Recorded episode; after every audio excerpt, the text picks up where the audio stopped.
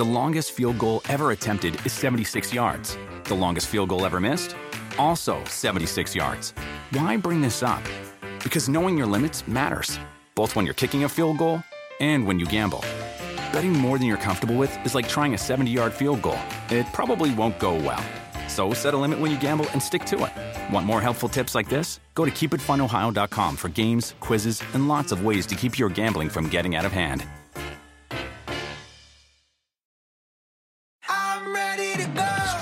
Now only on Peacock. Five rich and famous international soccer stars. They have everything except love. I think girls in the past have gone for me because of what I've got.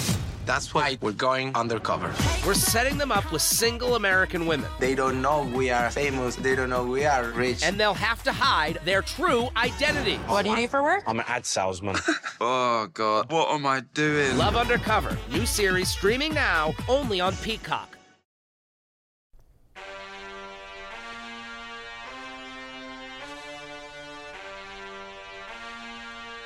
Quarterback Jeopardy. Man, we like went through that in an hour. I know. I think we set a record It was today. efficient. Damn, right. Hold your applause, please. Okay. Good managing here. Presented Josh by Allen. Verizon. Oh, yeah, we're back. That's right. And we're still presented by Verizon. They haven't ditched me yet, amazingly. Chris Simms up button, Paul Burmeister here. What's up, man? How you to doing? see you. Looking sharp today again, as always. Trying. You're the coolest 49 year old I know, all right? Bomber jacket, cool white tee, got the haircut today. The, the haircut was a necessity. Looking good. They kind of looked at me sideways when I came there, like, "Yeah, it's about time you, you came in." And this is a stretch today because it is winter. It's cold as to hell not outside. Have like a real jacket on. Right. Yeah. I don't have any jacket at all, though. I Oh, mean, really? Well, I mean, we park like 100 yards from the door. So you park in the visitors, which I is do park- 100 yards. I I, I park like 300 yards away. all right. Supposed to. You're right. When it's 5:30 in the morning, no one asks, or 6:30 in the morning, when nobody it's asks dark, questions. gotta give you a break. Right. Thank hey, you. before we talk football, Yeah. I don't want to bury the lead here. What? Uh, it- in the, from a news standpoint, you had a front row seat last night to something that was really cool. S- Steve Kornacki was in doing the uh, playoff probabilities and completely nailed it. It I How mean- cool was it from from like right there? Oh, it was really cool. I was very excited just to meet him. Right? You know, I mean, of course, the last few years with all the political stuff and everything like that, you know, he's got such a great role for NBC, and uh, to just watch him in action. yeah. And Was just- he practicing a lot? He or- practiced a little, but like the dude is a lot smarter than any of us in that football studio, except for maybe Mike Tirico. Okay, maybe They- they can yeah, match wits. fair. Their Yeah. brains are working in a different level Right. than ours, and just the way he processed things and went about when they gave him direction. Hey, say this, or we're going to throw this graphic up. It was like he needed nothing. Oh, Yeah. okay, yeah, no problem. And he just smart as hell. But that was really cool to see him in action. The, the, the coolest part, and what makes him so good on MSNBC, is that he has such a command of things like none of us do. Like we're all interested in politics, but who knows about the counties in Florida or Ohio or in Nevada? And he actually does. So it's that command that makes him special there. Yes. And he had the same kind of command over the teams, their records, the probability they're going to get in or not get in. I was, I, I was shocked. He was studying his was. computer all day. He hung out with us in the viewing room. So he was sitting there watching the games, and he was on his computer looking. But he's a real football fan. I could Must tell be, that yeah, for sure. Like tell. it's not a fake. Like, hey, I'll just come on and do the show and throw out some numbers. You could Right. tell he really pays attention to the sport and likes it.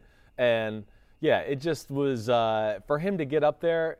You know, it just made me realize, like, man, the guy's brain and mouth, the way it can filter things and spit it out on Right. the fly and all that was it was seamless. So it was really uh, pretty cool to see. I appreciate you playing along with me because I, I was No, I'm no, a little bit was- fanboy. I'm about glad that. you went there. I was really great. am. I- I, I almost prob- wish I would have come in last night just to. I mean, to see you as well. Well, and then his outfit, the fact that he wore his outfit on the show too, you know, his khakis now a with his his like, you know, I don't know what you even call it. It's like a college frat boy almost tie he wears with the sneakers Did you and ask thing. him if, if, if he changed in the you know that week in November where he was on the entire time? Did he go home and change? Oh, no, I said, well, I actually at one point made a joke and was like, "Are you good? Everything good?" Because the election results is Yeah. still not over. He's still working, and he was like, "Oh, Depends on gosh, who you uh, talk to. Yeah, right. But uh, either way, it was it was really cool experience to see him, and I think he's going to be involved here as we go forward. Awesome. Yeah, yeah. Okay. So that's good. Cool. All right, you ready to talk some football? I am ready to talk some football. You, All right. You're going to give it a little tease, a little preview of what we're doing. Yeah, we're gonna hit Jalen Hurts, right? Watched him. Need to, Watch yeah. Carson Wentz too. So I didn't watch the Philadelphia defense first, Aaron Rodgers and all that. Cleveland, Tennessee. Watch both sides of the ball. We'll be able to break that down, have some good conversations. good. Um, the Giants defense and what they did to the Seahawks. I mean, that was the shocker of the day. Yeah. And as usual, we're going to hit every game in, uh, in, in the league yesterday. We're going to hit it all. And I got a little tidbit of everything, and I've been driving myself crazy watching football and film and highlights and everything, trying to catch up the speed here and, and have something to, to offer the, the folks here. I always look forward to coming in, but Yeah. it, it's especially fun when I when I get a copy of the rundown of the plan and I see that we are hitting the most relevant, most significant wins. And I think that the two you just talked about, the Giants win, Yeah. and also the Browns win, those are the two most meaningful wins, most significant at this time of year. Deep dive on both. Let's start with the Seahawks and really the Giants shutting them down. The Giants defense been playing very well. They won four games in a row on top of their division, but they gave Russell Wilson and the Seahawks offense their worst offensive production of Yeah, the season. It's right. been declining recently, Right. but that was their worst day. How'd they do it? Giants D is real. It really is. You know, there was questions about the secondary early on in the year, but th- this is what great coaching is. You know, this this Patrick Graham, who I worked with in New England, you know, I- I'm watching his defense with the Giants, and it looks a lot like the Dolphins and Brian Flores and the Patriots, and it's creative, and they think outside the box, and yet within doing all that, it's always sound, right? Mm-hmm. They don't do stuff, and we go, oh, that's creative, but whoa, if someone just threw the ball over here, you'd let up an 80 yard touchdown, right? That's part of being a good coach. So that's been so impressive. But I think the big thing of the football game, more than anything, and I know we've had this conversation, is holy size. This is where I say, because I talk about the New York Giants, I mean, the G men, their defensive line is where I would start to just say, this is why they won the football game. Their defensive line, not sexy, but when you talk about the players they have on the football field and their starters, when they go Leonard Williams and Dexter Lawrence at defensive end, and then you got Hill and Tomlinson inside, you know, at some points they have 40 linemen on the field and it's close to 1,300 pounds of size, right? And so two first round talents. two at that. first round talents, right? And they're they're playmakers. So I think that's where it starts because the Giants are allowed to, because of that, play coverage. They don't. They very rarely go, "Hey, let's bring the extra guy in the box to stop the run and do that." They just go, "No, we're really big up front. Mm-hmm. We're not worried if the numbers are the same or even if you outnumber us. We're not going to let DK Metcalf and Tyler Lockett fly down the field on us and do all those things." So that was the great advantage they had in the matchup to begin with, and of course, it it you know bared true that they took advantage of that. number of things I Yeah. want to get to with Yeah. that defense, and I like that you point out it starts with the size up front. It does. So I'll, I'll keep it right there with my first question. Yep. They were making Russell Wilson look confused by bringing four people more more than I've ever seen. It's usually oh they're bringing six or seven. I'm in trouble. Yeah. There was no way to know how many they were bringing at the snap because they were walking around. Is he coming? Is he not coming? And they rarely brought more than four, maybe five. But he was confused anyway. How how much have we been having this conversation about good defenses lately, right? A couple years. I mean, yeah, and especially this year, I feel like it's a lot. Like where we talk about quarterbacks, offensive linemen getting confused by four-man rushes uh, because you know there's a lot of bells and whistles over here, and then they drop out, and this comes, and it, hey, you're not sure what you're seeing. Wait, am I protected? And a lot of the times, even though you're out not outnumbered with like these blitzes you're talking about, it doesn't matter because the threat of the blitz one side got the offensive line to commit. And now, just because it's a four man rush, they're too far out of position to maybe get that one guy they weren't expecting to come. and they got Russell Wilson to take his drops, and it's impossible to read his mind, of course, but it looked like he was dropping, feeling like he was going to be outnumbered. Yes, I think there was a lot of that. offensive line, there's no way they can know what's going on here, and by the time he got back, and they're only bringing four, everything was out of I, sync. uh, the, the, and I think that's the purpose of it too. That's the other genius of that blitz. You're right because your quarterback he loses his eyes of what he really wa- is trained to look at and things because he's just not quite sure. Wait, I know they brought four before, but one of them got free, and I, I got to look. So there is a number. That's a good job by you of look at the first guy. Oh, he wasn't open. Let me look at the rush to make sure I'm okay, and then try to figure out what's going on down the field. So, and Pete, what did you say? The Giants with the Right, and and from 24% blitz, and and and I think that the the you know few times of all out blitz, Not but, much. but not much, but you know just in the right situations. But the, the big thing too, more than anything, is again Patrick Graham and the mixing of coverages and the fact that the defensive line is so big. they got to play two safeties back so much of the football game. Yes, And to me, that is where where Seattle dropped the ball. I, I can't believe I'm about to say this, but Seattle was not patient enough running the football. Yeah. That would be the if you gave me one takeaway, what did Seattle do wrong? I would go, they got too pass happy. I don't know what else to tell you. I don't.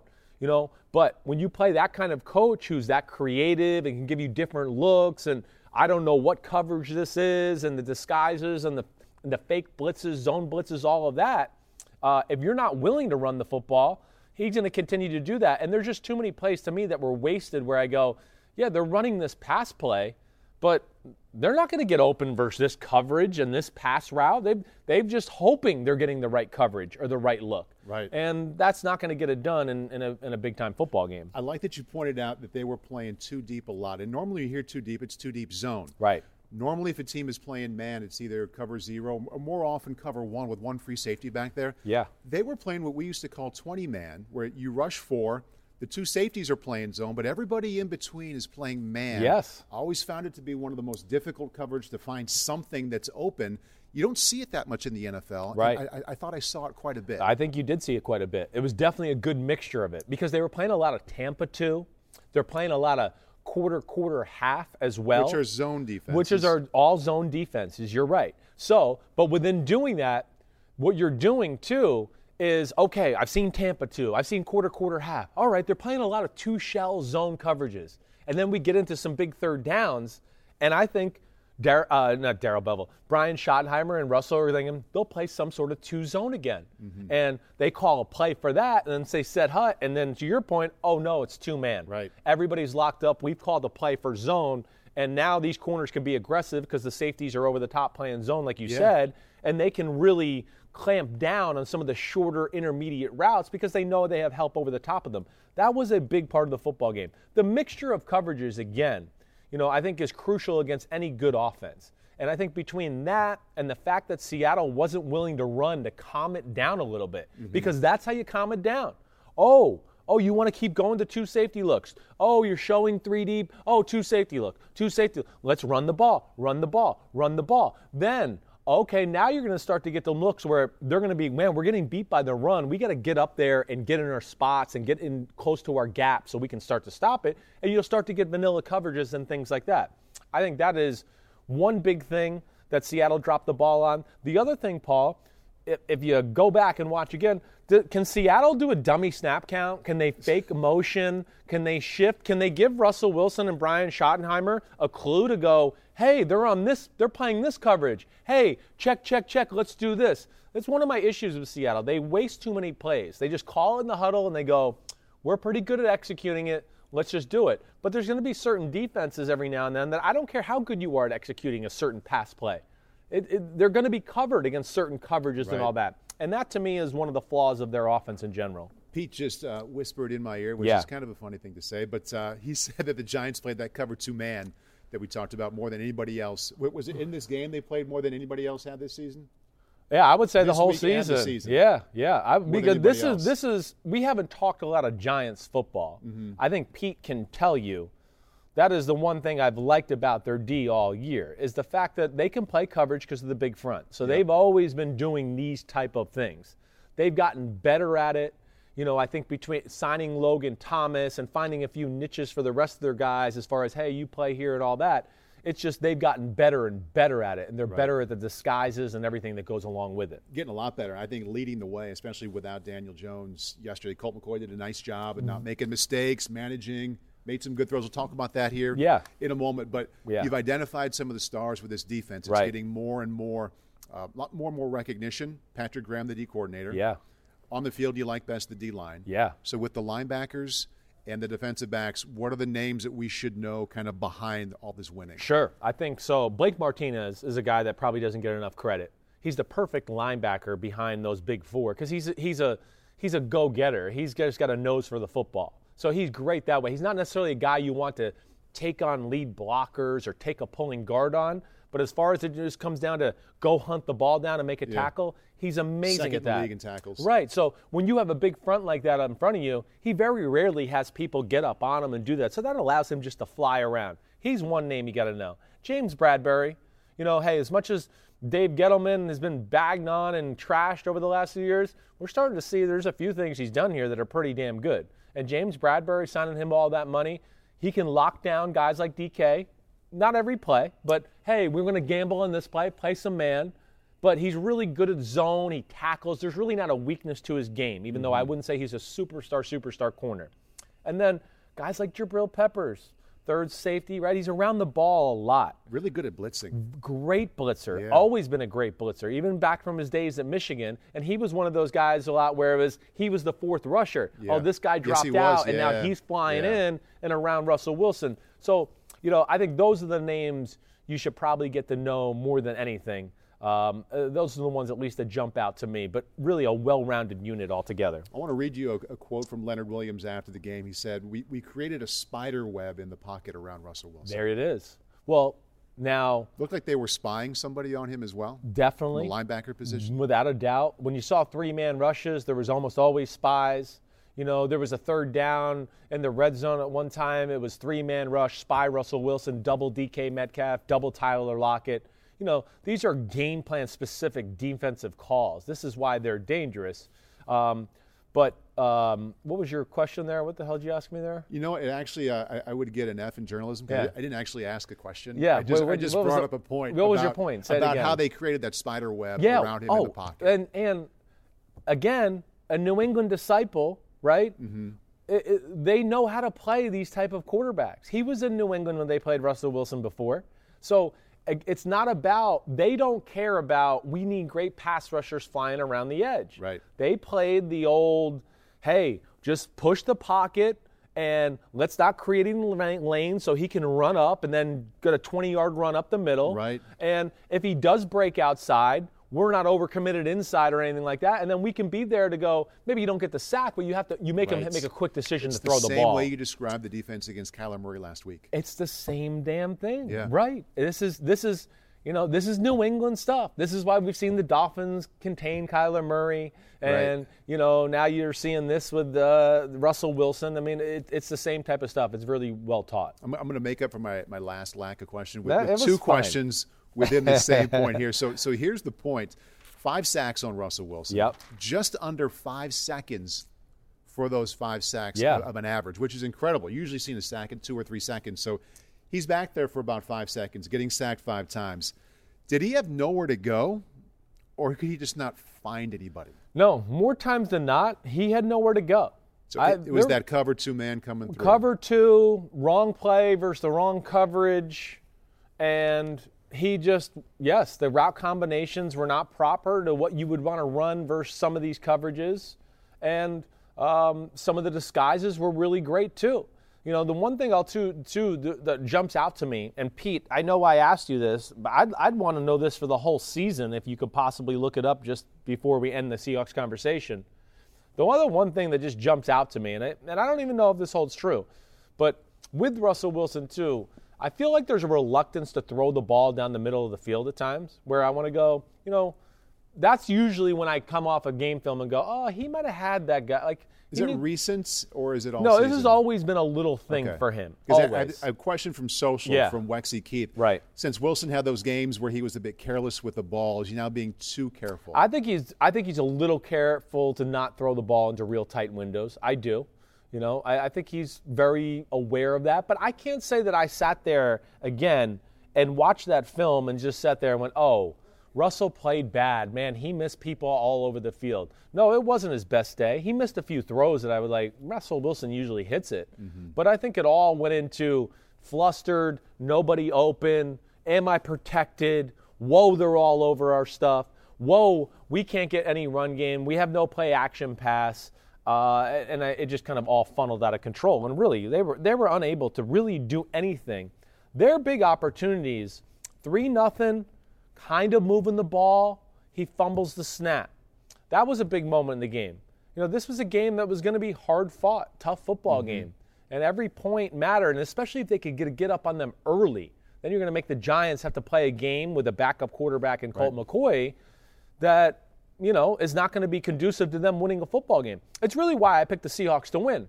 I, I picked the game, I think, 27 13. Mm-hmm. I thought the Giants' defense would hang tough and give it, but I thought Colt McCoy would ultimately throw an interception or get strip sack fumble, and that would just be enough for them to win comfortably.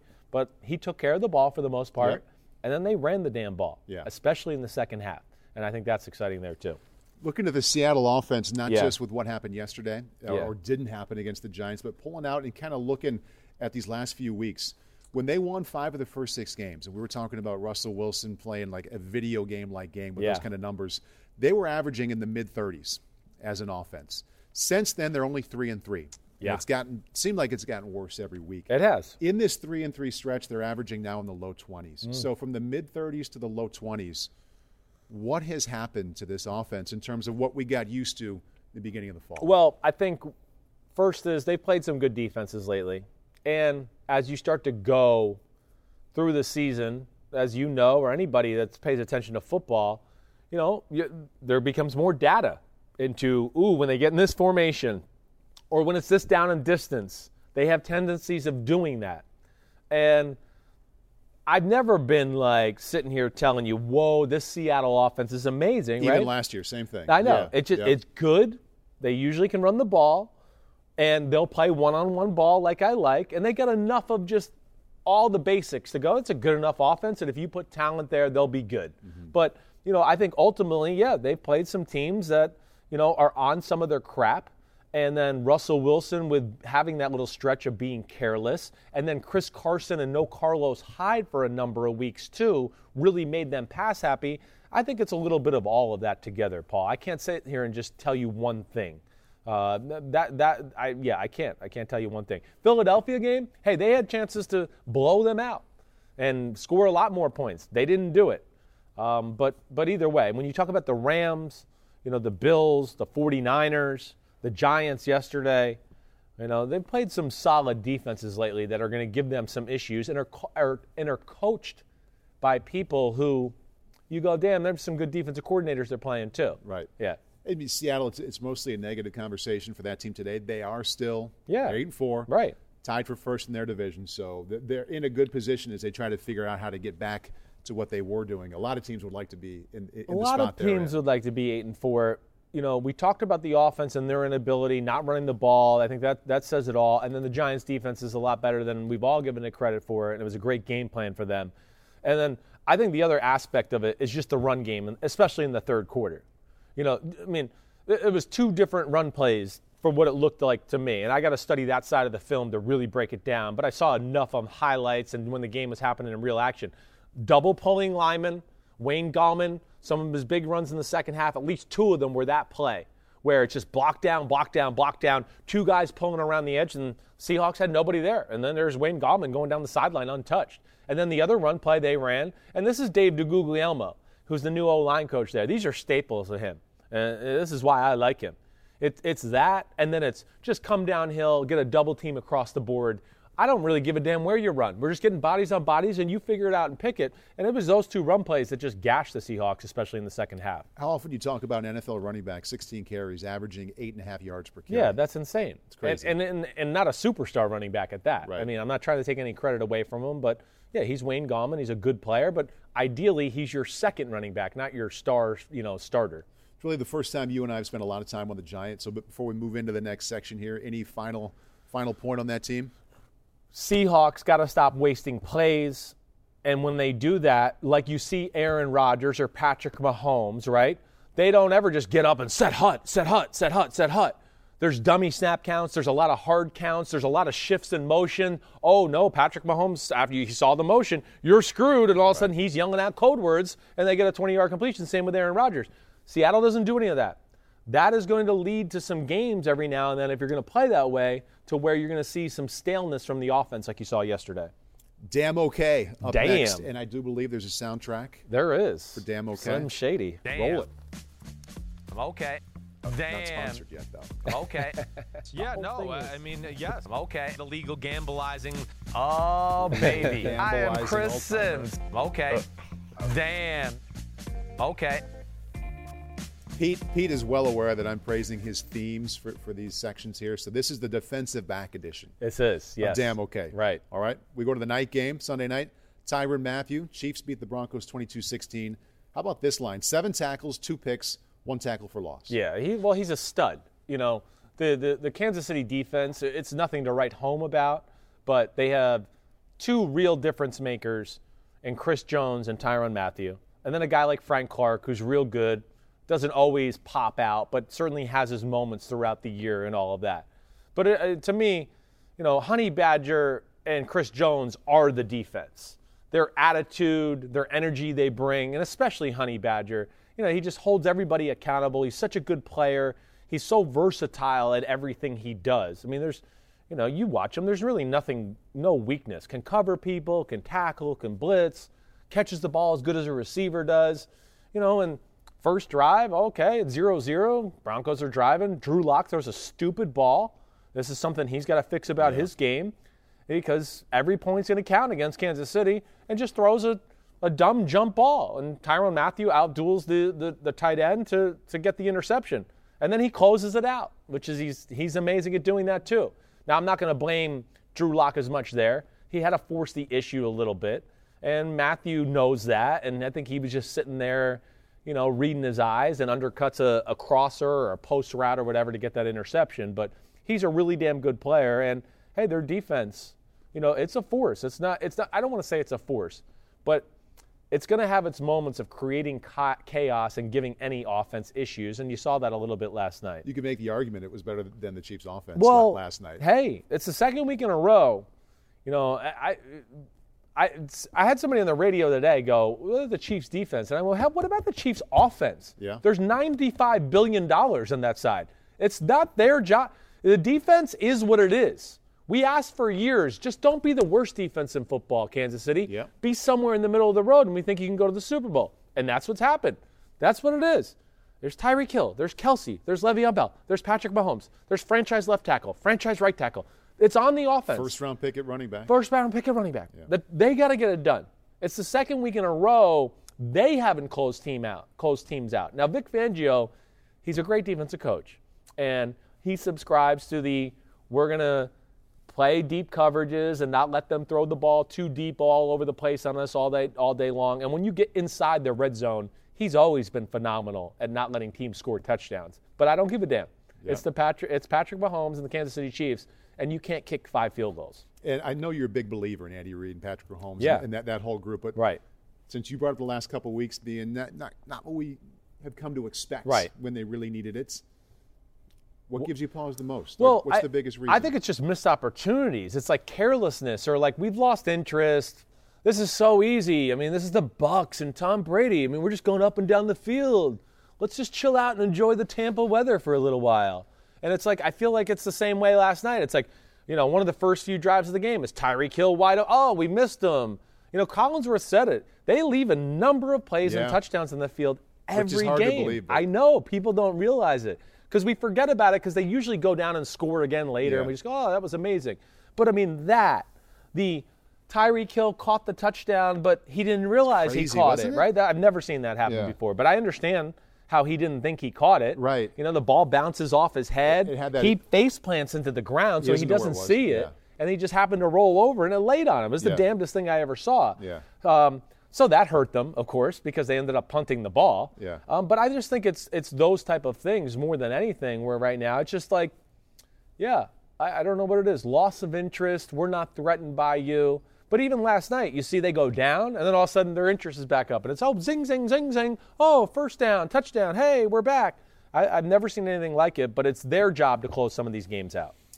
And again, we're on the defensive back edition of the damn okay. Troy Hill, Rams knock off the Cardinals 38 28. How badly did the Rams need that kind of win? Troy had two passes defended, a pick six, his second straight game with a touchdown. Fumble return for a touchdown on the Aaron Donald strip sack last week against San Francisco. Yeah, he, well, he's, he's a good football player. He is. I mean, outside corner, inside corner. He makes most of his money this day and age for them as a nickel corner. Pick six, you know, that was a a little slot out route. And if he doesn't pick it, the corner on the outside is going to pick right. it. I mean, it was a bad decision by Kyler Murray. It's one of these plays. It's a, it's called a trap coverage. So if if the route stayed vertical, they wouldn't play cover two. It would be cover four. But they read it on the fly, and if the slot receiver goes out, then it becomes cover two because now they know they have nothing to re- threaten them up the seam. So the corner was ready for it, But Hill obviously had a good feel for it too. And this goes back to my old thing with the Cardinals, where I've been saying for the last few weeks people are onto their pass game. Mm. They're onto it. Let alone Kyler Murray's not throwing the ball nearly as well as he was in the first half of the season. And I don't know if it's a shoulder or elbow issue or whatever, but anybody that's been listening to the pod, I've been telling you for at least five or six weeks that people are onto the bread and butter pass plays of the Arizona Cardinal Mm. offense, and there's not a whole lot more to offer you. And we're seeing that with defenses that can at least have a formula to slow down him from running and scrambling and doing all of that. All of a sudden, it seems like they have a hard time kind of consistently moving the football. And with the Cardinals losing three games in a row, at W Spelder asks, Yeah. I'm kind of paraphrasing here because he wants to know about Kyler Murray, what's going on. Do you think it's a temporary blip? For, well, his play, I've never seen him throw the ball as poorly as he's throwing the ball the last few weeks. And it, it- for him, poorly, I'm, I'm holding that to a high. Him poorly, you know, I hold him to a high standard. This is a special arm. This is a guy I've seen do a lot of special things with his right arm. You know, I questioned whether his elbow hurt. I know he banged up his shoulder, but I think this is still about the Cardinals and their growth as an offense. Cliff Kingsbury still trying to find his, or not find his way, but just continuing to grow his NFL playbook. Yeah. To realize eh, it's just, it's different. It's not college football anymore. It's a year and a half. People have really seen everything you've done, mm-hmm. and there just has to be more. And I don't know what that's going to be. And then as Kyler Murray, I, ev- hey, anybody out there watch, the one thing I've noticed about Kyler Murray right now is his arm, it's really a loopy motion right now. Like almost lets it get straight at times, like this. I don't know anybody in football other than maybe Russell Wilson that throws the ball like that. But it's hard to be consistently, consistently like uh, accurate with such a mo- long motion and so many moving parts. That's just one thing that's jumped out to me. And it, he's very young into his career, but Yeah. we're, we're kind of used to backing up to last year seeing games where, okay, Arizona didn't win, but there were a lot of highlights from Kyler, a lot of yards, a lot of production. So not only do you have the three losses in a row, Yeah. okay, 39 passes he threw Right. and ran the ball five times. So that's 44 times he can put up total offense. How many yards do you think he accounted for yesterday? Just just a ballpark guess with you're 39 talking- throws. Right. Okay, so I know he had a 170 something throwing the ball. Yeah. But man, I don't. I mean, run game. I'm, I, I don't. I feel like it's like another 15 There yards. There you go. Ran 15 yards. Is it yards. 15? Yeah. So 39 passes, five runs. He had 178 yards total offense. Yeah, that's nothing. So far beneath what we've come to expect Right. from them. They So can't something's win. going on. Yeah, there. they can't win right now because they're like we're seeing. It's just not enough. There's not enough. Like oh, they can run the ball on anybody. They don't have that. Right. And then there's no play action pass to do that. So there needs to be another element of their offense. They have no offensive diversity. And I, I had this conversation last week with Ahmed a little bit where, you know, when you talk about diversity too, I don't want to just like, we don't need like three plays. Like, oh, look, they ran three different plays. No, I need to see drive of we got three tight ends in the game and one running back and one wide receiver. Like, show me a drive or a, a few drives that you can go, here's our curveball, or we're changing it up here. We're going to play this way. We don't, we don't like what you're doing to us the other way, so now we're going to see what you're doing here, and ooh, we feel like we have an advantage in going that. That doesn't exist with them.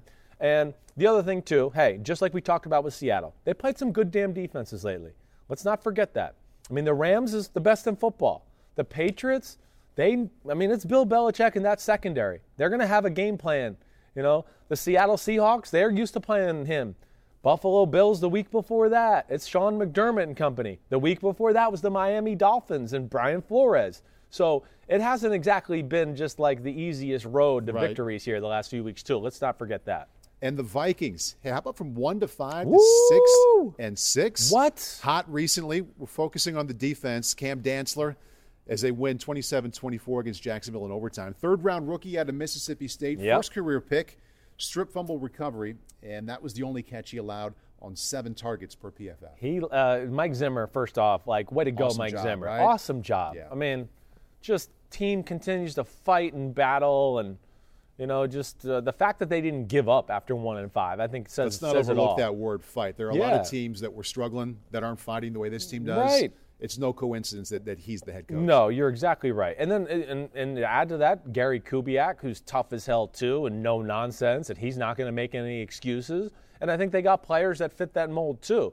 Dantzler, he's a corner that, like Zimmer is always like the longer, like kind of physical type corner. He can really tackle. Almost looks like he's a safety, but he plays corner. He can jam you at the line of scrimmage and then get off, and you never really get deep on him or anything like that. So Dantzler does it all from that aspect. He's not the best pure man-to-man cover corner I've ever seen in my life, but either way, I mean, two really big defensive plays. It's 9 nothing. The Vikings defense has shown no sense that they're going to slow down the Jaguars early on in the game. The Jaguars are driving. They're around the 20 yard line. He throws an, Mike Glennon throws an under route to the tight end. Dantzler's all over him. Does a great job of trying to get his left arm around there.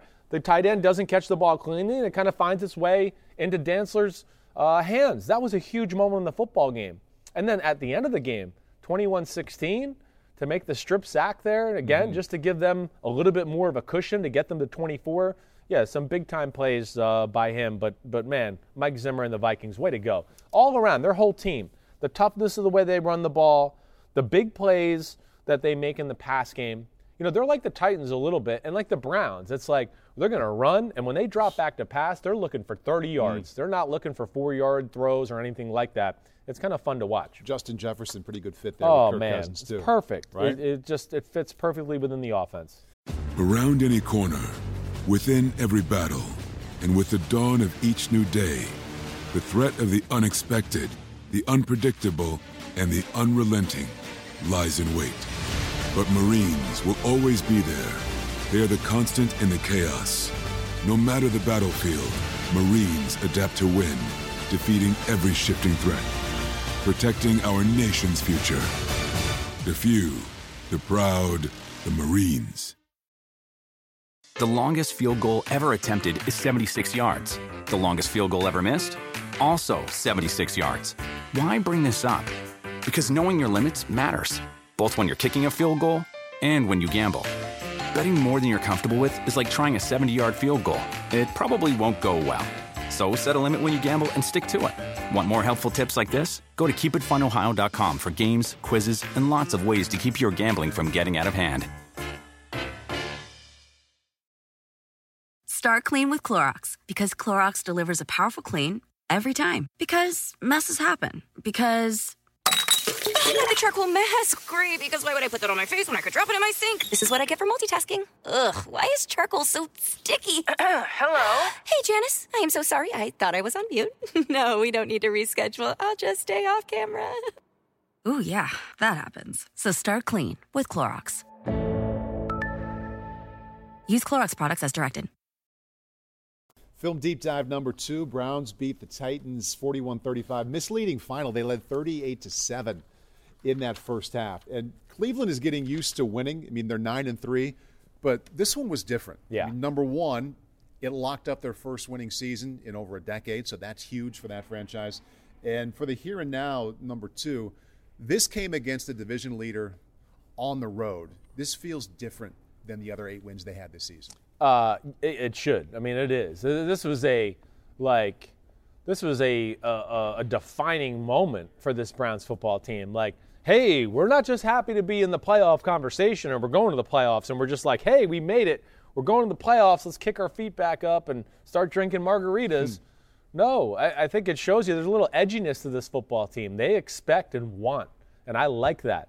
And yeah, this you know, last few weeks, this game especially, now it makes you think, whoa, okay, maybe the Browns aren't a one and done type playoff right. football team.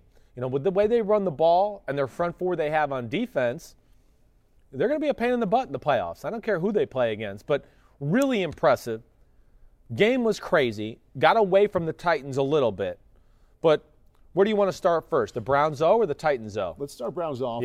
Yeah. And for everybody who's yeah. watching along with us on YouTube, YouTube, let's take a look at the Baker Mayfield stats. Let's and I think it. this is going to show his first half production. There we go, 20 out of 25. It's ridiculous. 290, four touchdowns, and zero picks. So we'll get to their defense, but let's start right there yeah. with Baker.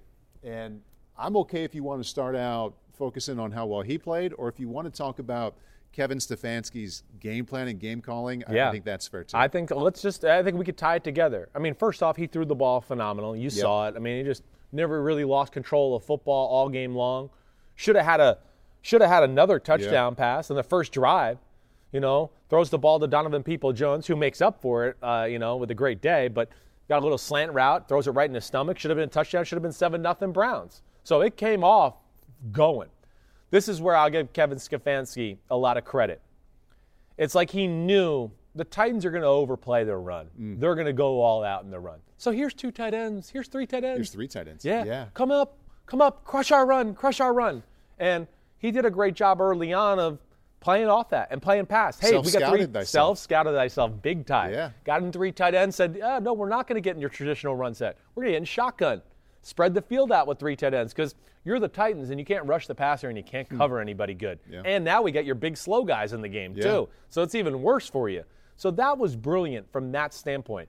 To me, that's where the Titans went wrong. The Titans overplayed the run game, I thought, early on. Like, hey, it's okay at like the first drive, but after that, I mean, they were still playing the run game after they got gashed by the pass game a few times around. They'd be like, okay, they're they're going to pass it here.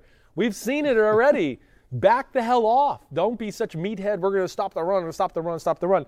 That to me is kind of where they went wrong.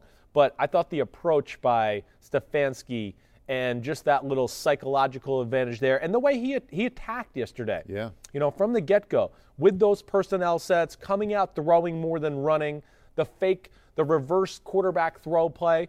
You know, those are plays that for a team who's not sure if they belong with the big boys, when you come out and attack and then have a little success, and man, our coach is calling a reverse, it makes you think as a player, like, man, you know, we got it today. Coach likes us. He thinks we can win and put this team away. And I think they fed off of that as well. Baker Mayfield, as as Cleveland kind of started this winning streak, he was just he was all of a sudden just taking care of the ball and Yeah, avoiding mistakes. right. And the defense run game very very good. Uh, but now yesterday, he was he amped it up a notch. Took advantage of the formations and the play calls and all that. But he was aggressive and he was accurate instead of careless and inconsistent. Which one do you think? Now that everybody's watching Cleveland, people are taking it more seriously now. Yeah. Which Baker do you, do you believe is going to be out there more now? I think you're going to see continue to see this good Baker. I think he's got a feel for the offense. He's comfortable. He understands the proper way to play with his team. You know, again, let's let's think about Baker Mayfield. He came from Oklahoma and let me throw it around and I'm a rookie and Hue Jackson wants to throw it around and we're going to fire Hue and now it's going to be Freddie Kitchens and I'm going to still throw it around. This is awesome. He's never had to be reined in in his life.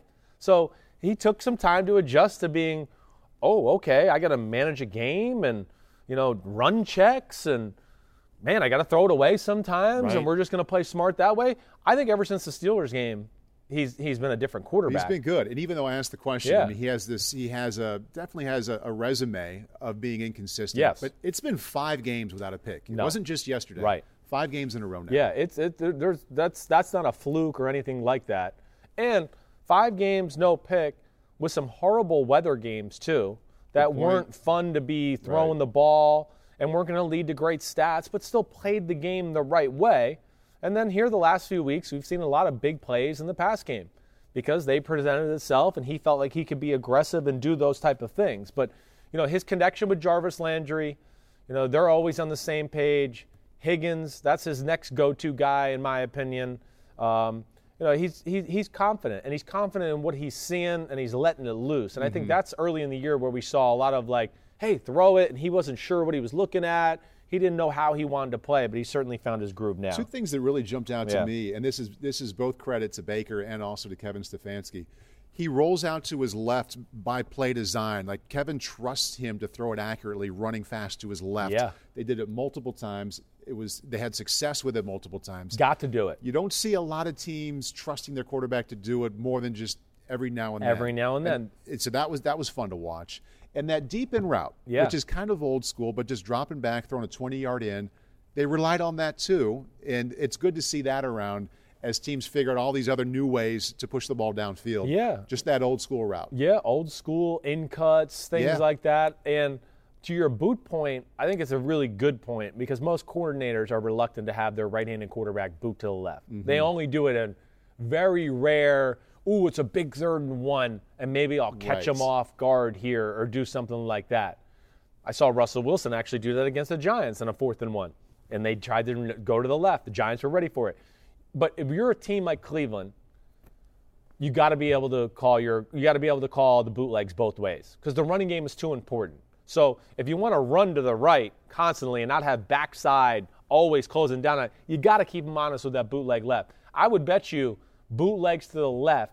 He is one of the league leaders right there next to Kirk Cousins, of course, because they do the same offense and Stefanski came there. Mm-hmm. But I would think they're right up there, and that's probably the beauty of they do it. But but you're right too. They're you know they're old school. They're a lot like Tennessee or like Minnesota we just talked about. When they drop back to pass, they're not looking for four yards. They're looking for 15 and 20. And I think that goes really hand in hand with their run game. And you know this this I just want to say this too. You know, you go up three nothing. All right they go up 10 nothing. They get the fumble from, from Derrick Henry, yep. right? You got to score touchdowns, right? If you want to big big games. There they are, third and goal from the one yard line. It's like, oh man, are they going to get in? What a great play that is. Fake up the middle to Chubb. Fake the swing pass to Kareem Hunt. Oh, here, no name O lineman. Oh, yeah, he's not covered? Yeah, shocker. Of course he's not. they used their two best decoys. That was amazing. Now, another, I think, another great spot. It's 17 7. It's the fourth drive of the game. You're thinking, oh, the Titans, okay, they scored. It was 17 0. This game will settle down. I love that Stefanski came out and said, let's go for the jugular again. Because they're going to think we're going to try to settle in and run the ball again and settle the game down. And he goes fake 97 power, naked right X stutter, which is an old school Mike Shanahan, Gary Kubiak little boot pass. Mm-hmm. And the Titans, again, are so foaming at the mouth of stop the run, stop the run, stop the run. First down with three tight ends, and I think. It was. Right. Right. And there was only two guys on the route, and they were both wide open. One they didn't receiver. cover either. Yeah. Yeah, it was one receiver. He ran a little stutter go, and they had one of the tight ends running on a crossing route, and neither one of them were covered because the Titans were so focused on the run game. And that, that to me was one of the Titans' issues, as I mentioned. But I think those type of play calls – Right. Those give your team, you know, big advantages and just, uh, you know, way to go, Kevin Stefanski. I love the combination when, when you look at that that touchdown that put them up 24-7, and the next one touchdown pass to put them up 31-7. Right. The one you just described that was formation and play call. Way to go, Kevin Stefanski. The next touchdown on that perfect fade pass to Down Higgins the right to sideline. right. Right. That was Baker's recognition and his accuracy. And it, it's only a two-play little bundle there, but one is head coach, man, awesome. The next is, hey, quarterback. Hey, quarterback. That's how you do it. That's it is. Uh, you know, Baker, you're right. The recognition of, oh wait, you know, it's a zone coverage, but they're kind of playing him like one on one on the outside, and you know, he's got a corner that obviously they felt was a little aggressive and, and tried to play some of these short routes, and he ran just a, just a little stutter again. Just enough, But yeah. the ball was on the money, and you know, not that that ended the game, but that certainly put the game in a spot where you went, wow I don't know if Tennessee 31 to 7, I don't know if they can come back from that. And defensively for Cleveland, got to hit on them with yeah. what they did to Derrick Henry. And it seems like every week we're thinking of new ways to talk about Derrick Henry and how he's closing games out and piling up 100 yard games, not even close to 100 yards yesterday. No. Uh, you know, they never got in a rhythm of the football game, and nor do they ever really get a point, get to the point because you know, you get stopped on a fourth and one on the first drive, and they go down and score. So now you're getting the ball for the second time, and you're already down 10 nothing. And then on that, now you're whatever your second drive, your first play, Derrick Henry fumbles. So now it's 17 nothing. They never really got to just get in a groove and say, okay, we can run it, we can pound it, let's start to do those type of things. No, and I, partly that is because of Cleveland. Cleveland did a cool thing in the football game. I, I, I, hadn't seen them do this. I think they did in the Raiders game. It have been the other only other game all year. But they went into some defensive sets, base sets, where they got really big. And when I mean really big, I mean Olivier Vernon became a stand-up linebacker, who's a 270-pound, awesome pass rushing defensive end. So what they did, Paul, is they went Myles Garrett at defensive end, mm-hmm. and then they had Sheldon Richardson as the other defense end, who's a 305-pound man. And then inside, they had the Jordan Elliott, a third round pick out of Missouri, who I really liked, and then Ogunjobi. So they got a lot of these plays with Derrick Henry, especially in first and second down and base personnel. They had basically, you know, four big defensive linemen with Olivier Vernon, who's another defensive lineman, acting as a stand up linebacker. That gave them a great advantage early on to just not be overpowered. I thought that was a cool aspect of their game plan. It's cool, too, that you bring up creativity on defensive fronts. We always think of creativity with blitzes or everything you do on offense. You talked about it a little bit ago with the Giants and what they did with Yeah, their front. right. And it's just a reminder that there are a lot of ways, important ways, to be Maximize your creative personnel. with your big guys. Yeah, right. Maximize them. Olivier Vernon's kind of one of those hybrid D end outside linebackers. How do you stop this big team? Okay, let's make him a linebacker this week, and you know we'll make our defensive tackle a defense end. Yeah, there's more more you know than one way to skin the cat, as they say, and I give Joe Woods a lot of credit for that. You know, again, I don't know if this game would ever play out this way. You know, if they played ten times, right? I don't expect the Tennessee Titans to make some of the mistakes they Right. make and those type of things. But either way, I don't care if they play 10 times. I know I can come away and think, "Now, this game's going to be close no matter what, every Mm-hmm. one of them. I don't know who gets the best of which. I would love to watch it in the playoffs again. It'd be a fun game. The, I, I think the the big yeah but here for Cleveland is that in the other two games, and I went back through their schedule, you can really call measuring stick games. Earlier against Baltimore and Pittsburgh, they got outscored 76 to 13. Right. So it, it, this isn't just a garden variety win for Cleveland, no matter how anybody looks at it. The other way I want to close this one out. Yeah. Question: Right. Who's done a better job head coach in the AFC, Kevin Stefanski, Brian Flores? Hmm. Man, they're both way, way up there. These are two teams that are both winning at a much more consistent rate in an impressive way than anybody thought. Yeah, they're they're both amazing. I think where Stefanski, they had a lot of the talent in place. Flores, they kind of all brought it here the last year and two, year or two. It's been a total, total rebuild. So I, I don't want to take credit. I don't like the question. Both awesome. They're both awesome, Yeah. but I would probably give the edge to Flores. Yeah. I, I yeah, I'd probably give the edge to Flores, but I, I don't feel great about that. Tunes in knows that you like both of them. mean, I it's- do. it's- well, uh, Cleveland fans still think I hate Stefanski. uh, Because, Really? well, because like I didn't love the hire, so they've taken that and run with it. Even though I've said I could have been wrong and I picked them to go 10 and six before the season, Yeah. but they don't want to hear it. They don't care. Yeah. So whatever. It, it is what it is. But either way, great job by him. Mm-hmm. Joe Woods being smart on the defensive side of the ball. You know, it was an outside the box thinking game plan. Mm-hmm. Yeah. And that gave them enough to, to beat the Tennessee Titans. all right. You want me to go back to a moment in time before I ask that question? No, no, that's good. That's good. I like the tough questions. That was perfect. All right, Chris, it's time to take it up to 100, presented by Head and Shoulders. Yeah, take it up to 100. T.Y. Hilton. Colts knock off the Texans 26 20. We haven't seen this for a while. Eight catches, 110 yards, his first 100 yard game since back in 2018 when he was playing with a guy named Andrew Luck. Ooh, they need him. I think that was an important part uh, or important thing to see for the Colts. Like if they want to make a you know a run, which they look like they're going to be a low end playoff team and get in the playoffs and win, you know they need a go to guy for Philip Rivers. So I think that's the encouraging thing. Kind of fought injury throughout the year. He's just getting back in the swing of things. It's not a real dominant run game, and there's a lot of good to go around with the Colts right now, but they don't have that guy where you go, we, we need to watch out for him, or we might have to adjust our game plan. And I think yesterday showed that maybe Ty could start to be that guy for the Colts a little bit. You know, two things: phenomenal route runner, and still can fly, can still go to where he scares you as a defender. Ooh, he might run by me in a go route, so he can catch 10-yard curls and things like that still because guys are backing out; they're scared of him. Whereas other beauty is, especially with Rivers, is he's a great 10 to 20 yard route runner. And I mean that you get him in the slot and he runs that little, hey, the outside guy's running a go route. I'm going to bend it in and run a 15 yard out route. Or I'm going to bend it out and go across the middle and now be available for a 15 yard in cut. He's great that way. And we saw him catch a shallow cross, you know, man to man coverage, little pick play. And that showed you still he's still got you know fifth gear. He can still punch it and go and run away from younger corners that are in their prime. So for me you know with a guy like philip rivers he's not going to be bombs away bombs away. Ty hilton's going to be a good reliable target for him. And i think for the colts offense in general they need a stud they need a guy to where defenses go, oh, we got to double team this guy on a third down or a big play situation. And I think T.Y. Hilton's going to be able to deliver that for them as they go along. Certainly need it at eight and four, tied with Tennessee now atop that. that was a AFC good one. South. All right, with eight catches, 110 yards for T.Y. Hilton in the Colts win. That was taken up to 100, presented by Head and Shoulders, available at Walmart.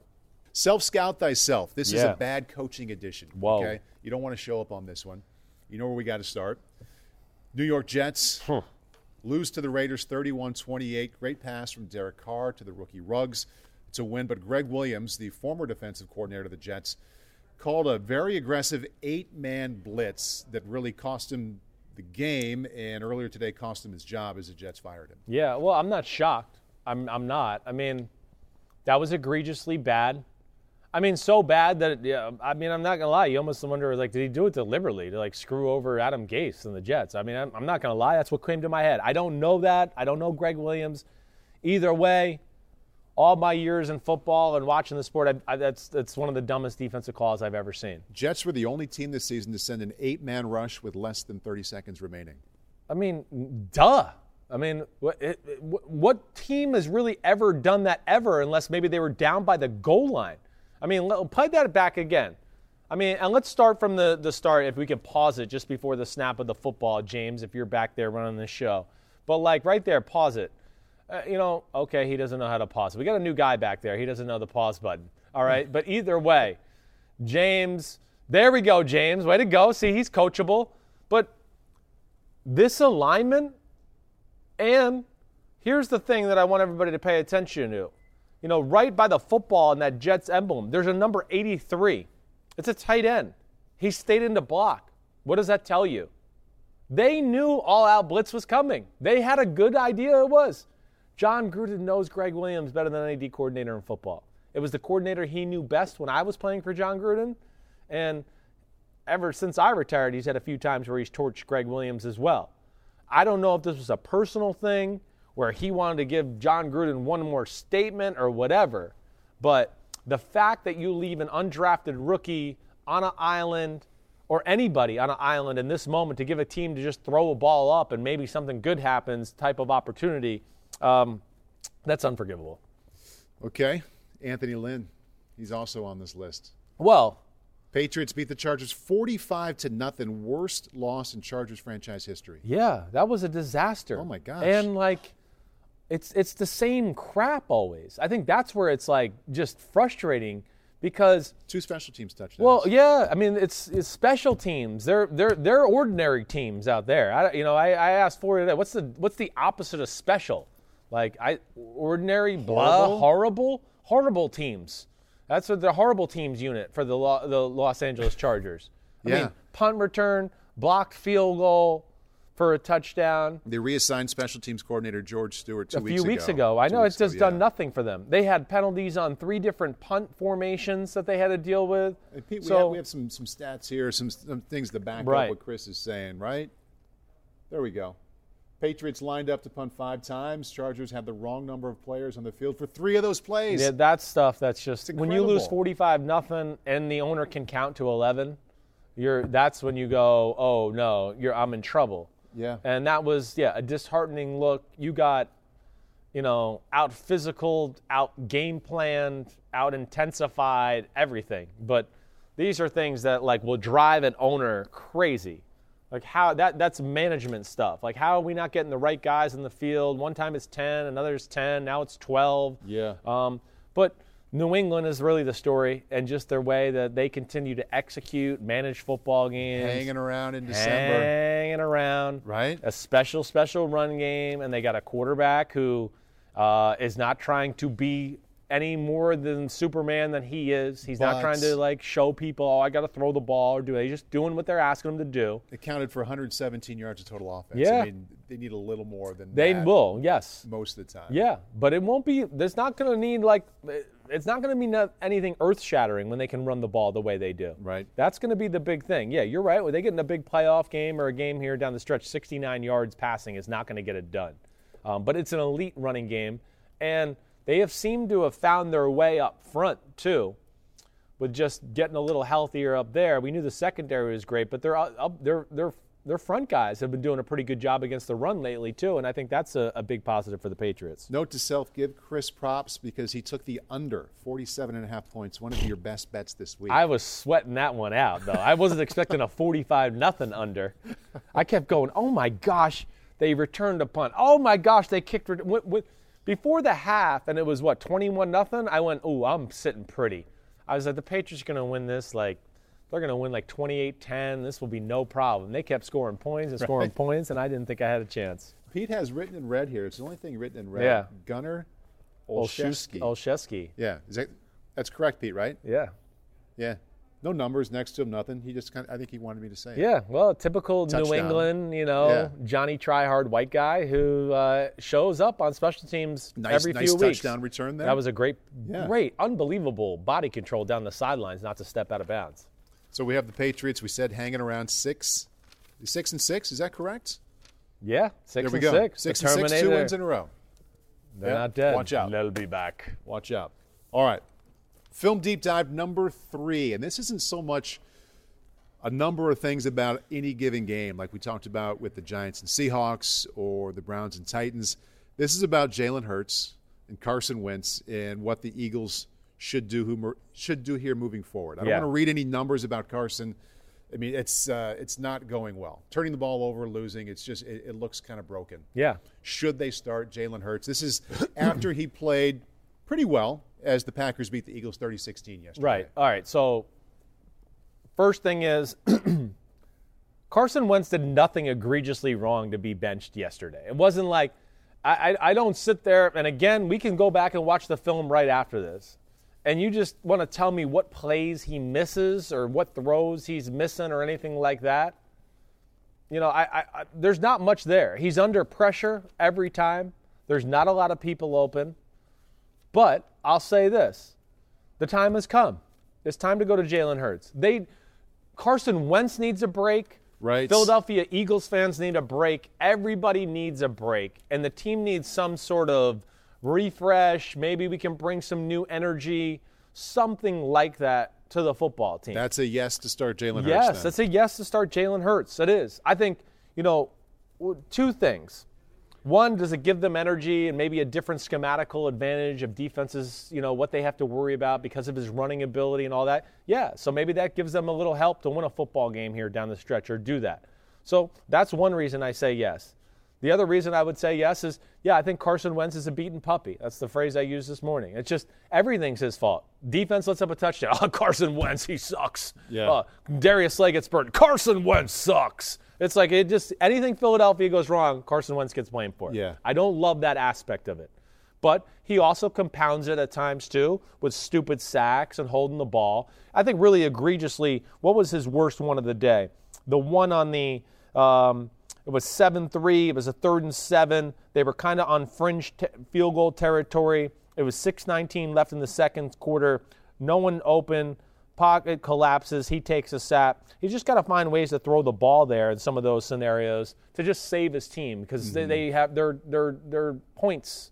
Points are not easy for that football team. He's not lacking talent or toughness. No, but but, but something aside from the team not being nearly as, as good as it should be around yeah. him something has really regressed. Definitely, yeah. It's, it's what is that something you think? I, I, mean, I think it's lack of talent, one around him. Yeah. I do think he's pressing. I think he's. That's a real thing. You know, the whole Nick Foles Super Bowl, Jalen Hurts in the second round. Everybody expected us to be better. I carried the team last year when we were kind of crappy and things worked out. And I think he's just going too far.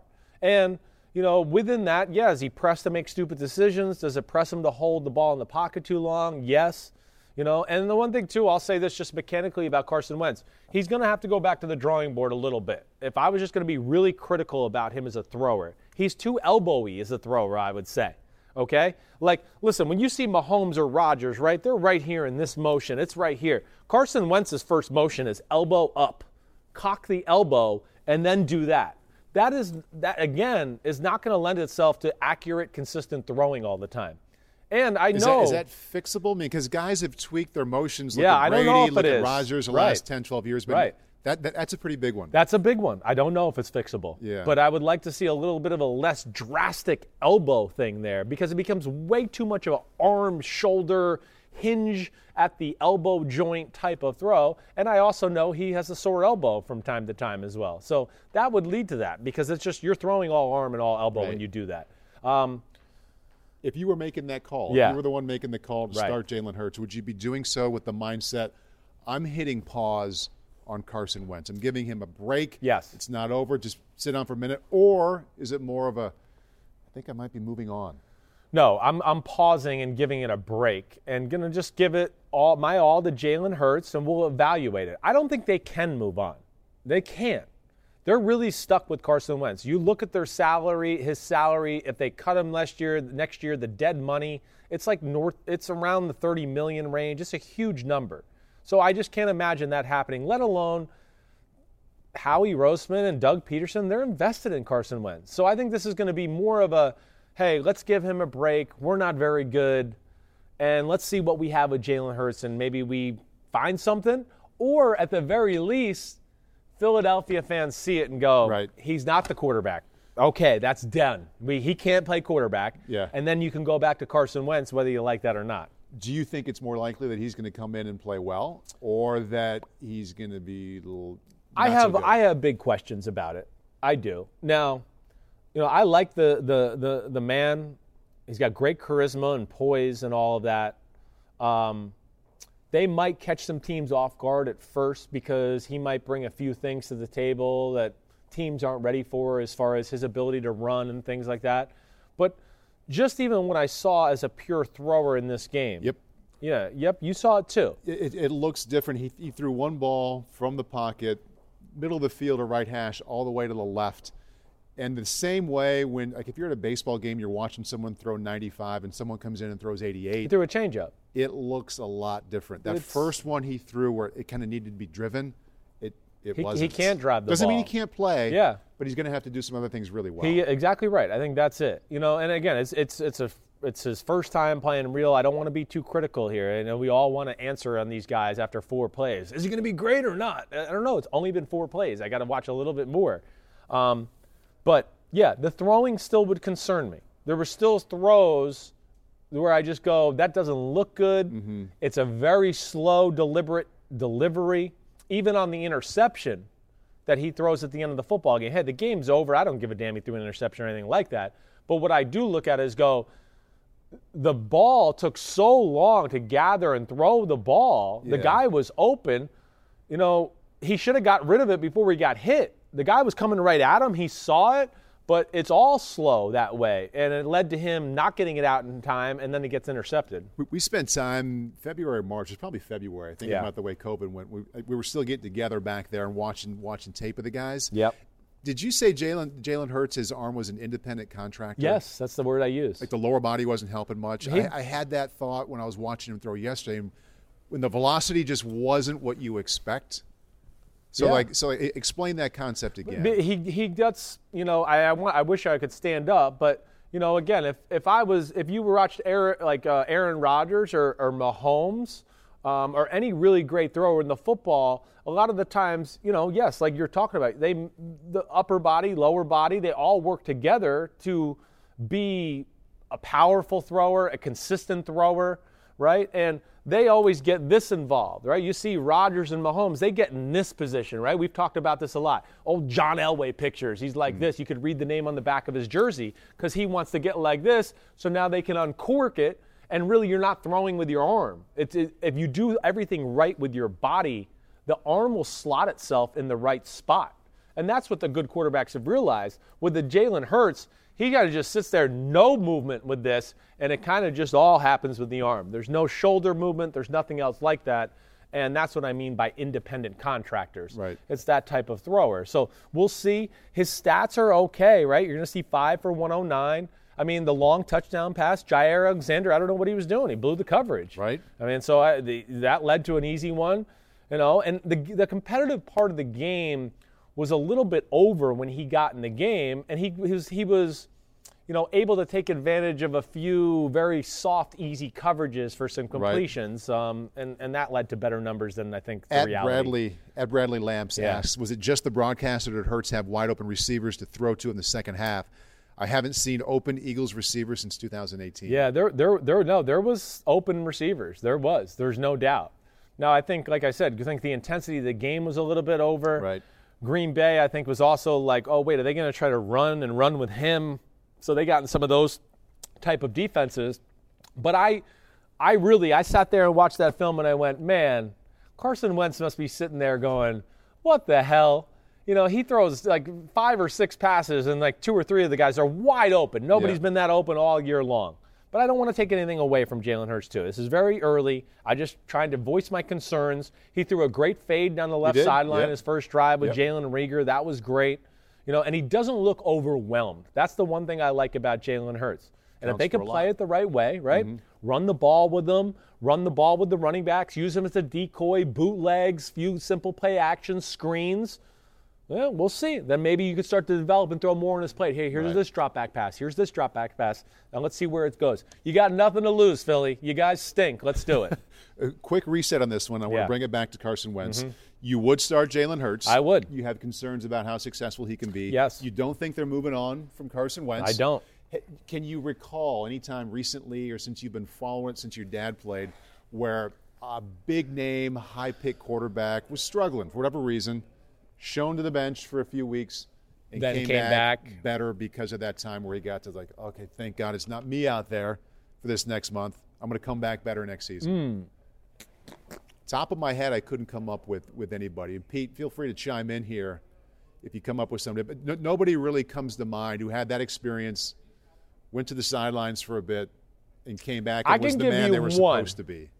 I can give you one. He says Drew Brees, but Well, yeah, but no, no. All right, I'll give you one. This is one that people are going to forget about. yeah, 1988, 49ers benched Joe Montana and played Steve Young. they did.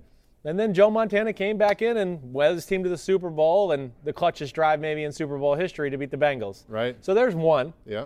It is few and far between. That was a good one by me. Woo! Yeah. That, that was a quarterback jeopardy. I should get an extra one. right 32 there. years he goes back. no, Yeah. but but you're right. It's a this is a very rare story.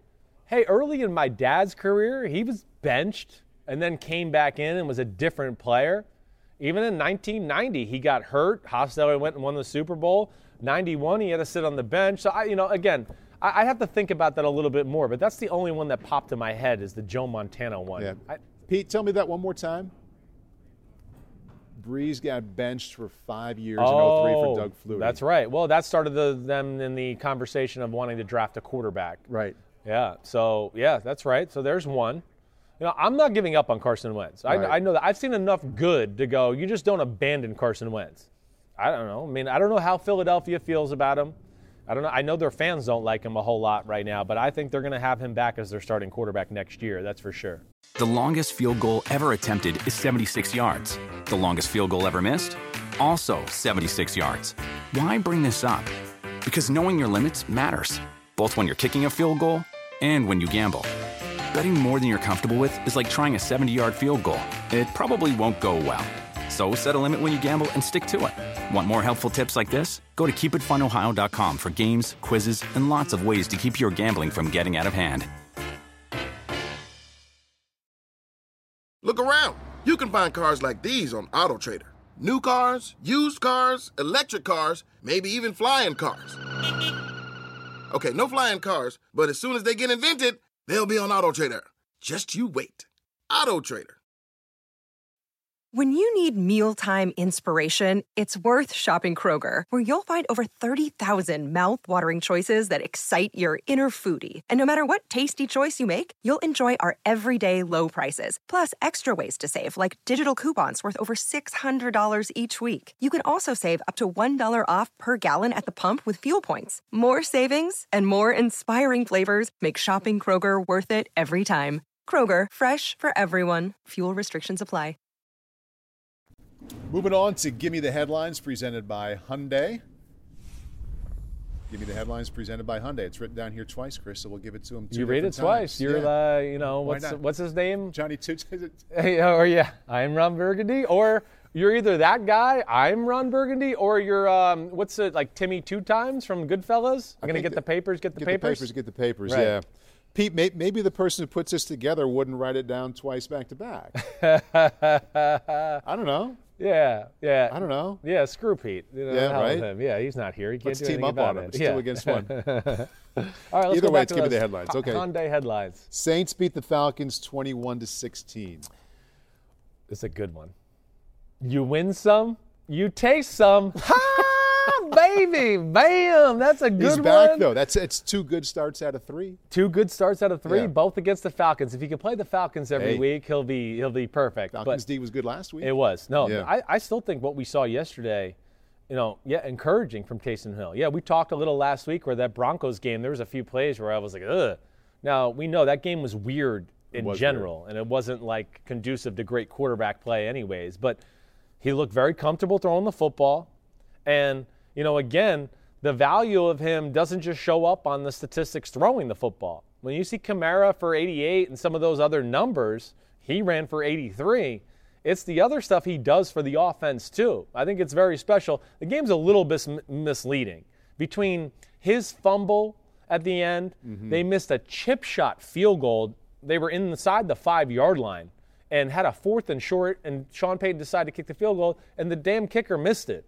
So they really could have put this game away. But either way, looked comfortable, looked in rhythm, and I, I mean, throws a beautiful ball. I mean, that's the one thing I'll say. He Looked like he'd been doing it a long time. Right, At right. Bourbon Street Saints asks you, can we now say Taysom Hill is a good quarterback? Yes, I, I hope he's not attacking me there. I'm the one that had him You've in the top behind him for 40 quite a while. quarterbacks. And Yeah, and yeah. I, I mean, listen, I, I I don't need to be behind anything. If Sean Payton's behind him, I'm behind him. Okay, it's the greatest offense, one of the greatest offensive minds we've seen. I think that leads me to go there. But yes, I think there's plenty. I go back to last year's preseason. I saw enough then to go.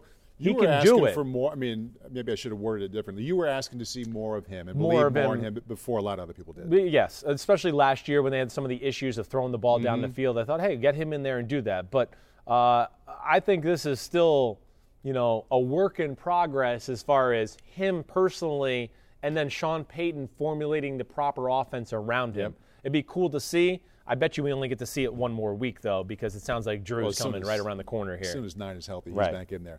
Lions beat the Bears 34 to 30.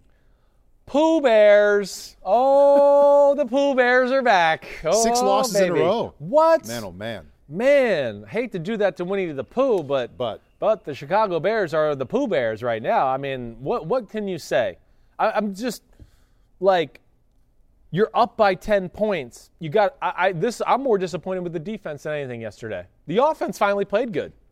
I, the offense yesterday, from what I saw, and I'll, I'm going to go watch this film too, because I thought it showed a little versatility in their plan of attack. They ran the ball a little bit. Trubisky, for the most part, ran, I mean, threw the ball pretty well all day long. They got a 10 point lead, and the Lions got to go 96 yards. And they went down the field in seven plays against that Bears Yeah. defense. That's disappointing. That's two weeks in a row, the Bears defense asleep at the wheel. So that, and then I know you get the ball back, the Bears. You've been running the ball with a little success. I just, I, I didn't love the drop back to pass two times in a row. yeah, questionable. I, I, I didn't. Now, maybe Matt Nagy, just the way he saw his defense play that drive before, he went, oh, I think we needed to score more points. I can understand that a little. All right. Maybe he's just going, man, our defense ain't got it right now. Right. I don't trust it. I want to try to get down there and get more points.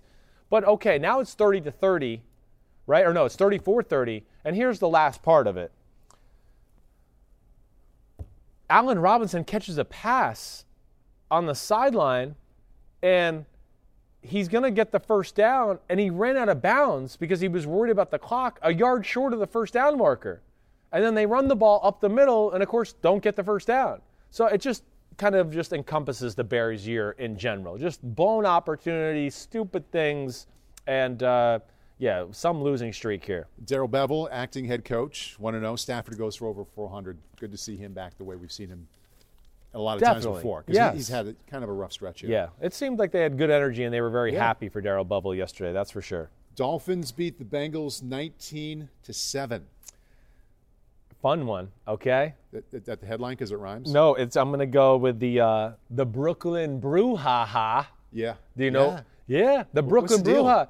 You know, Flipper, he ain't always down in Miami in the in the, s- the southern warm waters. Every now and then he's got to get up into the the, the tri-state area and the Hudson River up there and get a little grimy in the Hudson River northeast, you know, crap sewage river there. all right. This this the, and I'm talking about Brian Flores, Yeah. of course, because He of the fight that went and broke out in that Yep. football game. I mean, that was really the headline of the game. Um, two cheap shots by a gunner on the um, uh, what's his name, Michael Thomas on the Cincinnati, Mike Thomas on the Cincinnati Bengals, Mm-hmm. and Flores had enough, so he was ready to go fight him. And knowing Brian Flores, working with him in New England, and he, he roomed with a good friend of mine from high school at college at Boston College. He's no nonsense. He'll fight anybody. He does not care. He would have he would have fought And his team plays that way. and they play that way. They like him. They're going to like that too. Yeah. And now, you know, this is why it's worked down there.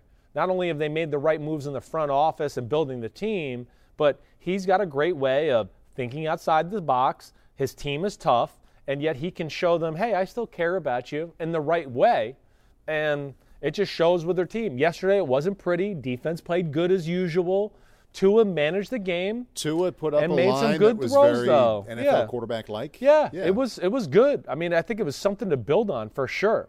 You know, I still want to see more in the offense. It's still a lot of the boots and just one-on-one jump balls and all that, but I saw a little bit more of a versatility of him throwing the ball yesterday, and I think that's exciting too. So, yeah, the Dolphins, you know, I, I enjoy watching them play, and it's because they have the you know the heart of their head co- coach, their toughness of their head coach, and Brian Flores. If I read Give Me the Headlines twice or take it up to 100 twice again for the rest of the season, let, us come up with some kind of charity I can throw something into. Sure. Because it's too late in the season to be making those kind of Oh, don't worry. We're going to write it three times next week and see if you do it three times. Get the papers, get the papers. Anytime you can work in Goodfellas, it's a win. We've got multiple games still to get to here. I know. Not, not for us to address, but to talk about Tonight. just briefly Yeah. Washington, Pittsburgh, Yep. Buffalo, and San Francisco, and Dallas and Baltimore all coming up. yeah, I'm. Uh, I mean, all of them are excited. I mean, the two tonight. First off, Washington, Pittsburgh. Of course, I'm expecting Pittsburgh, Pittsburgh to win, Right. but I think that Washington defense could could make things interesting. Mm-hmm.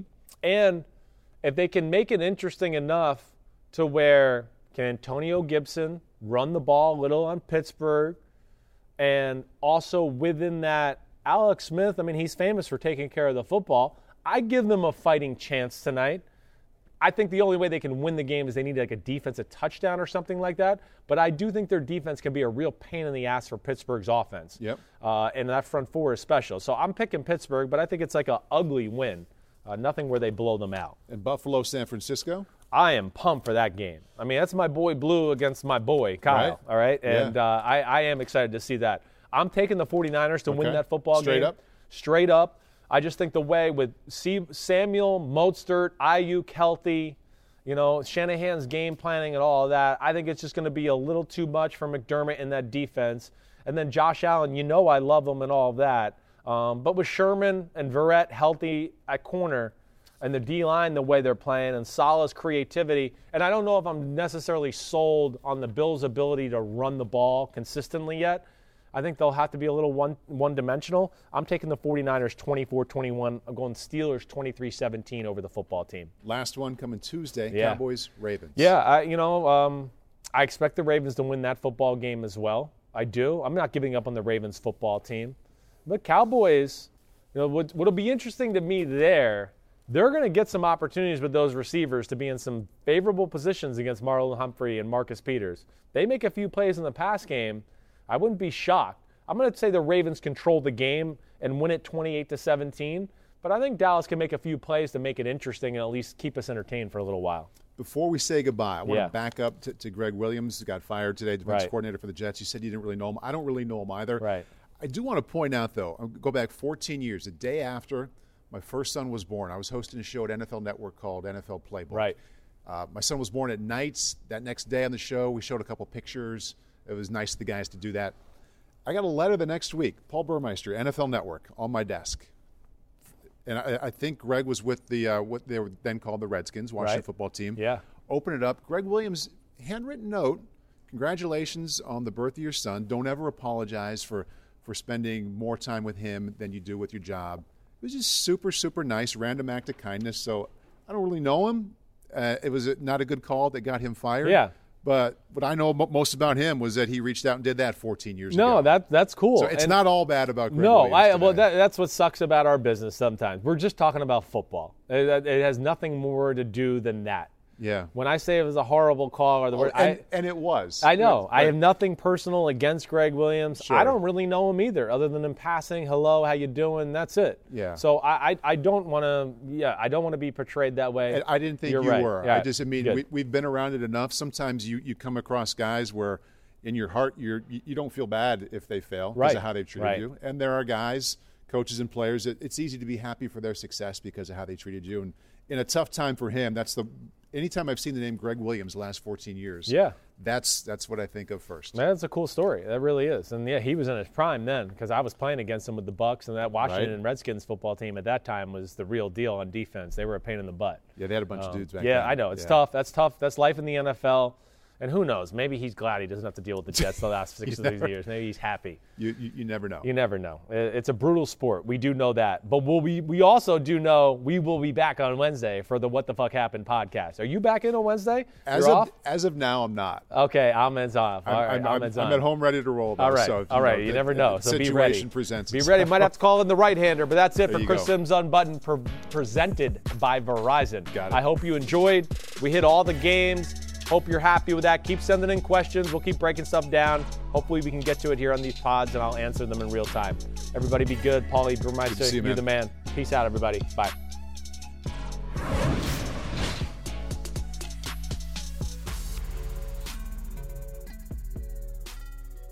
The longest field goal ever attempted is 76 yards. The longest field goal ever missed? Also 76 yards. Why bring this up? Because knowing your limits matters, both when you're kicking a field goal and when you gamble. Betting more than you're comfortable with is like trying a 70 yard field goal. It probably won't go well. So set a limit when you gamble and stick to it. Want more helpful tips like this? Go to keepitfunohio.com for games, quizzes, and lots of ways to keep your gambling from getting out of hand. Look around. You can find cars like these on AutoTrader. New cars, used cars, electric cars, maybe even flying cars. Okay, no flying cars, but as soon as they get invented, they'll be on Auto Trader. Just you wait. AutoTrader.